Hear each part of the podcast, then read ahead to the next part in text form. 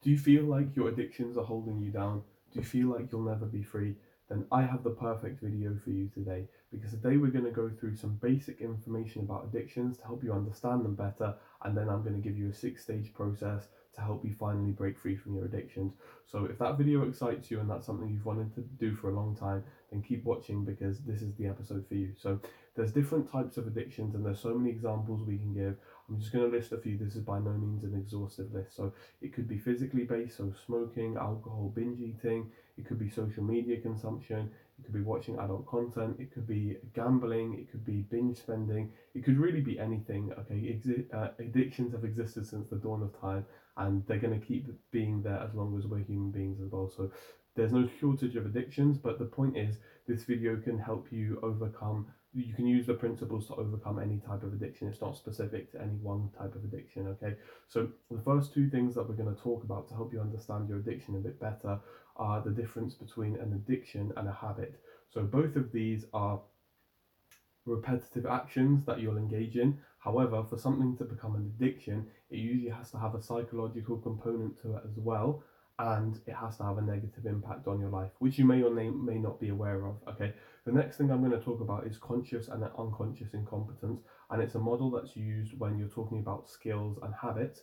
And we're going to talk about it in breaking addictions, but I'm going to explain it with an example of driving. So there's four stages to this model. So there's unconsciously incompetent, consciously incompetent, consciously competent, and unconsciously competent. So if we go through it quickly, those are some big words, but I'll quickly explain it. So, if you were to take the example of somebody who's learning to drive, so if you think about a child who has no idea how to drive a car, they don't really know what they're doing, they're just maybe three, four years old, okay, they are unconsciously incompetent. They have no idea what driving is really. Maybe they do, maybe they don't and uh, they had no idea how to do it, even if they did know what it is. Okay. Then the next thing to talk about is being consciously incompetent. So perhaps the night before somebody's driving lesson or when they first start, okay, they're going to realize that they're not really as good as driving as they see other people, and they're going to see, oh, actually, I'm not very good at this. It's really hard. Okay. And they're going to realize they're going to be consciously aware of the fact that they are incompetent at this skill, i.e., they can't do it. Okay.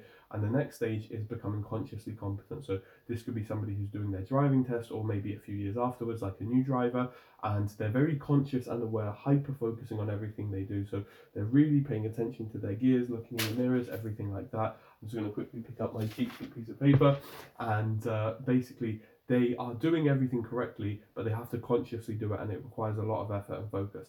And the next stage after that is being unconsciously competent. So this is somebody who's been driving for a long time, okay, and they know exactly what to do. It's very habitual. They just check the mirrors, uh, they check the mirrors in the regular way. They don't have to make a conscious effort to do it. They just subconsciously do it. Okay, and they can probably you'll see them engaging in another habit while they're driving. So perhaps eating, perhaps talking, something that a learner driver or a new driver couldn't really do. Okay, so that's the the process of the uh, conscious and unconscious incompetence. Okay, and we're going to apply this to the stages of addiction. Okay, so it's not going to surprise you that if I talk about six tips to help you finally break free of your addiction, the first step is going to be to acknowledge that you have a problem Okay, and this is going to move you from that first stage of being subconsciously incompetent or unconsciously incompetent to becoming consciously incompetent because you're going to finally acknowledge that you have a problem.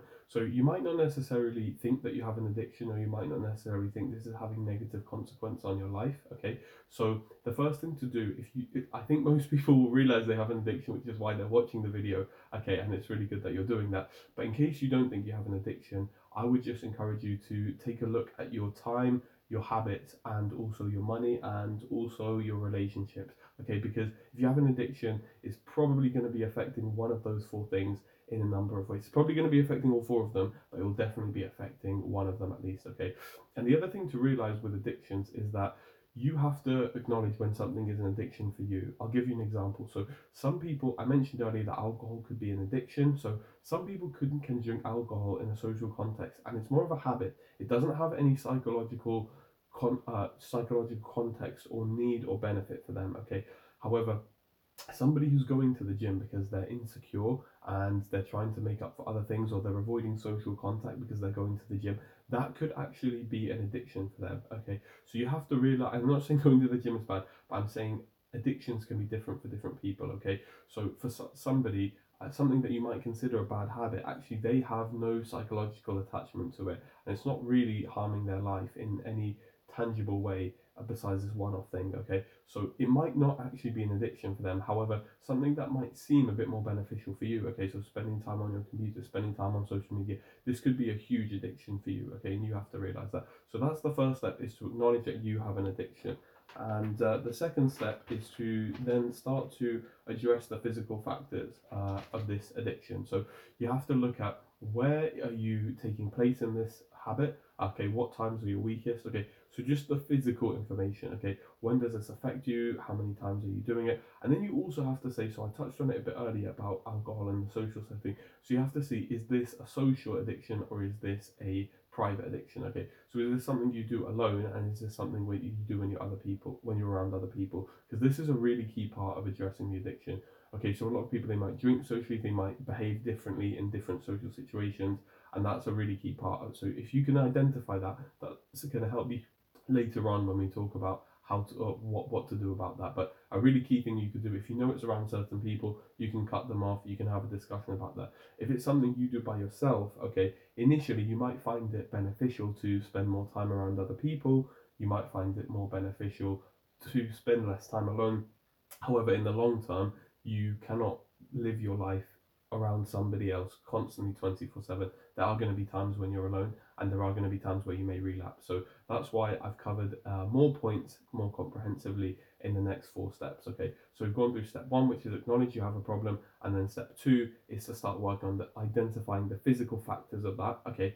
And now step three is to start understanding the psychological relationship that you have with this addiction. Okay, so why do you engage with this addiction in the first place? Okay, there's numerous reasons why people do it. Okay, so stress relief could be one, uh, avoiding social contact, avoiding difficult situations. It could be procrastination. Okay, I've given a few of these. It could be low self-esteem in cases of binge eating disorder, or anything really. Okay, so I'm not giving you an exhaustive list of what's causing your addiction, but I'm saying you might need, you definitely need to have a sit down and think, why are you engaging in this behavior. And the other thing you have to do is you have to ask yourself, why do you actually want to break free from this bad habit? Why do you want to break free from this addiction? Okay, because that's going to be a really powerful motivator in helping you to overcome that addiction. Okay, and then I'm just going to see if there's anything else I missed.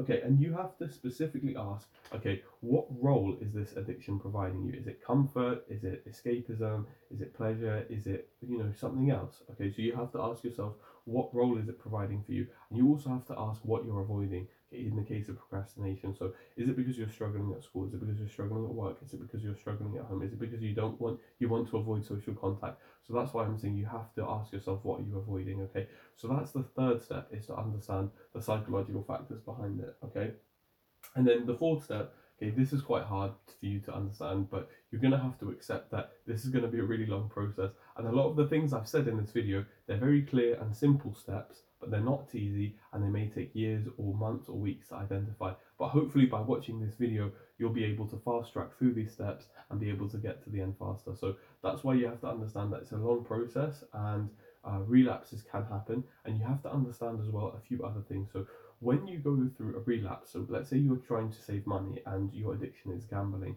what might happen is you might get to a point where you've been free from gambling for a while and you've been saving your money and you're, you've actually now, like I said earlier, you wanted a reason to uh, keep breaking this addiction now. So your reason, let's say you're saving up for something. So you saved up this money and you have a little relapse. So you end up spending, let's say you saved up 50,000. I'm just making random numbers up. They're round numbers and they're easy to understand.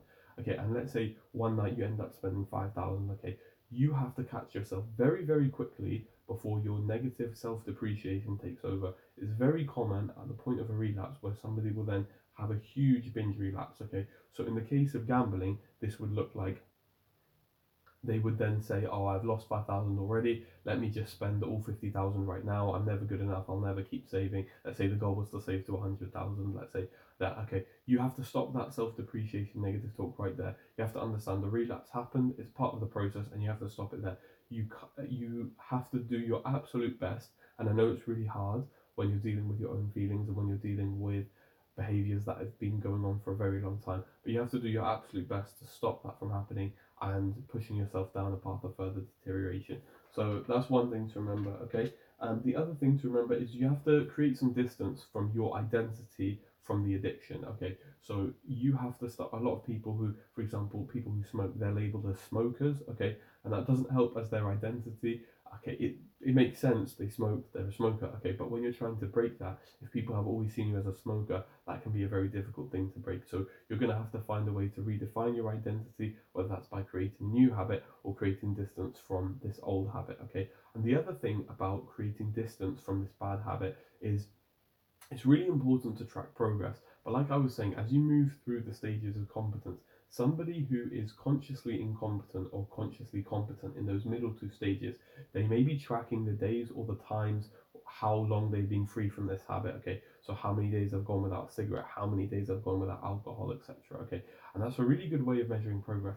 However, it shifts your mindset into thinking you have to spend every single second consciously avoiding that thing. And like I said, you're now basing your identity around it, and it's going to be much harder for you to escape from that addiction. So, during the first two to three stages, it's understandable why people would keep progress in this way. But as we're trying to move to the last stage, the unconsciously competent stage, where you're so good at the skill, you've broken the addiction, and you don't even need to think about it anymore, other than a passing thought, okay? Then to get to that stage, you need to get to a point where you actually stop counting the days and you stop associating your identity with this habit, okay? And the other thing to remember, it's really important to remember actually, is a lot of these addictions may cause physical symptoms. So every addiction will affect you at a biochemical level, whether that's in your brain or your blood in some way. However, you have to remember specific specific addictions such as smoking or alcohol or taking drugs, they will affect your body physically. And it's really important to tell you that right now because it's important that you do your best to break the habit. It's important you do your best to break it by yourself. But these breaking your habit or withdrawing from the substance will cause physical withdrawal symptoms. And it's really important that you get seen by a medical professional to avoid any um, medical emergencies if that occurs. Okay, so that's a really important thing to remember.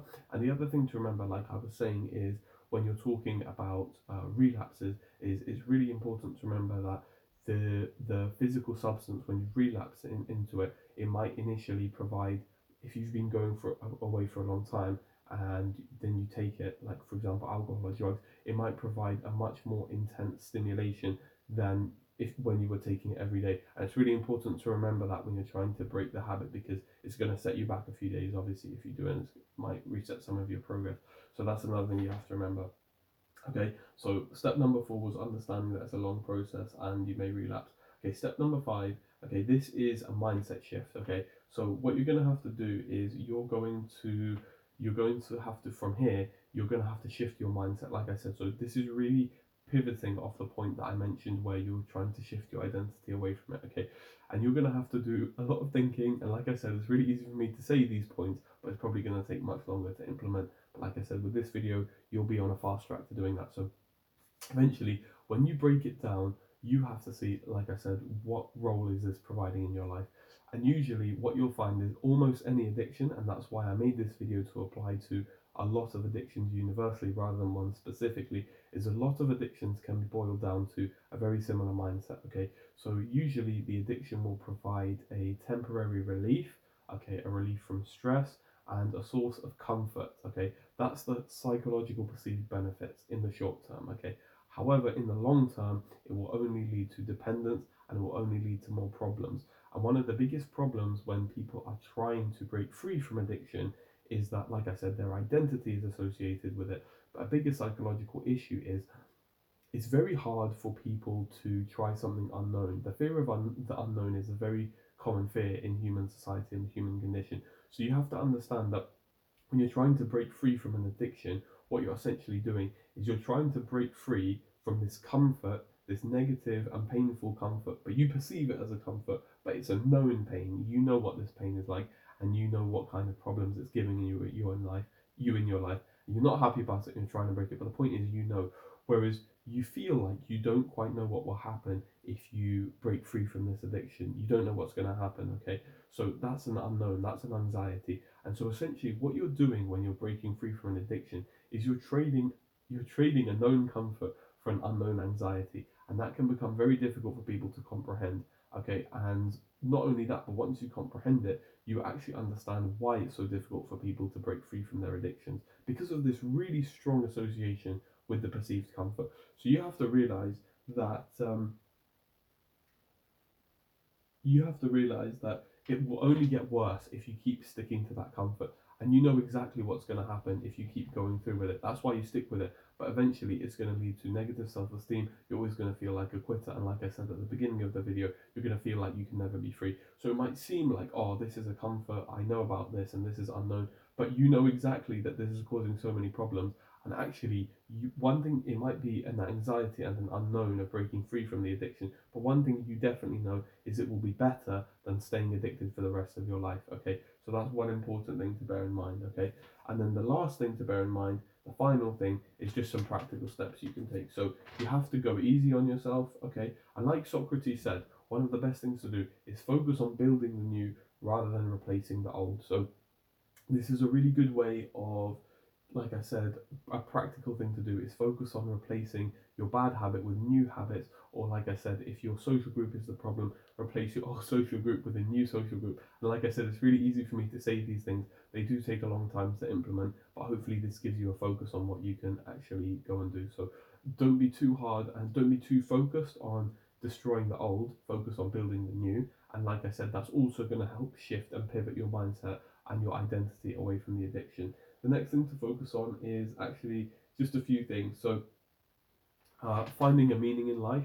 So, I mentioned before that finding a meaning, finding a higher purpose is a really good thing for you to do. It is definitely a good way of overcoming an addiction. And like I said, it also helps you have a good reason why you can overcome that addiction. So, like Friedrich Nietzsche said, he who has a why to live can bear almost anyhow. And like Viktor Frankl said, when you lose your meaning or purpose in life, that's when you're reduced to simple pleasure. So if you have a meaning and a higher purpose, it's going to help you avoid some of these addictions. Okay.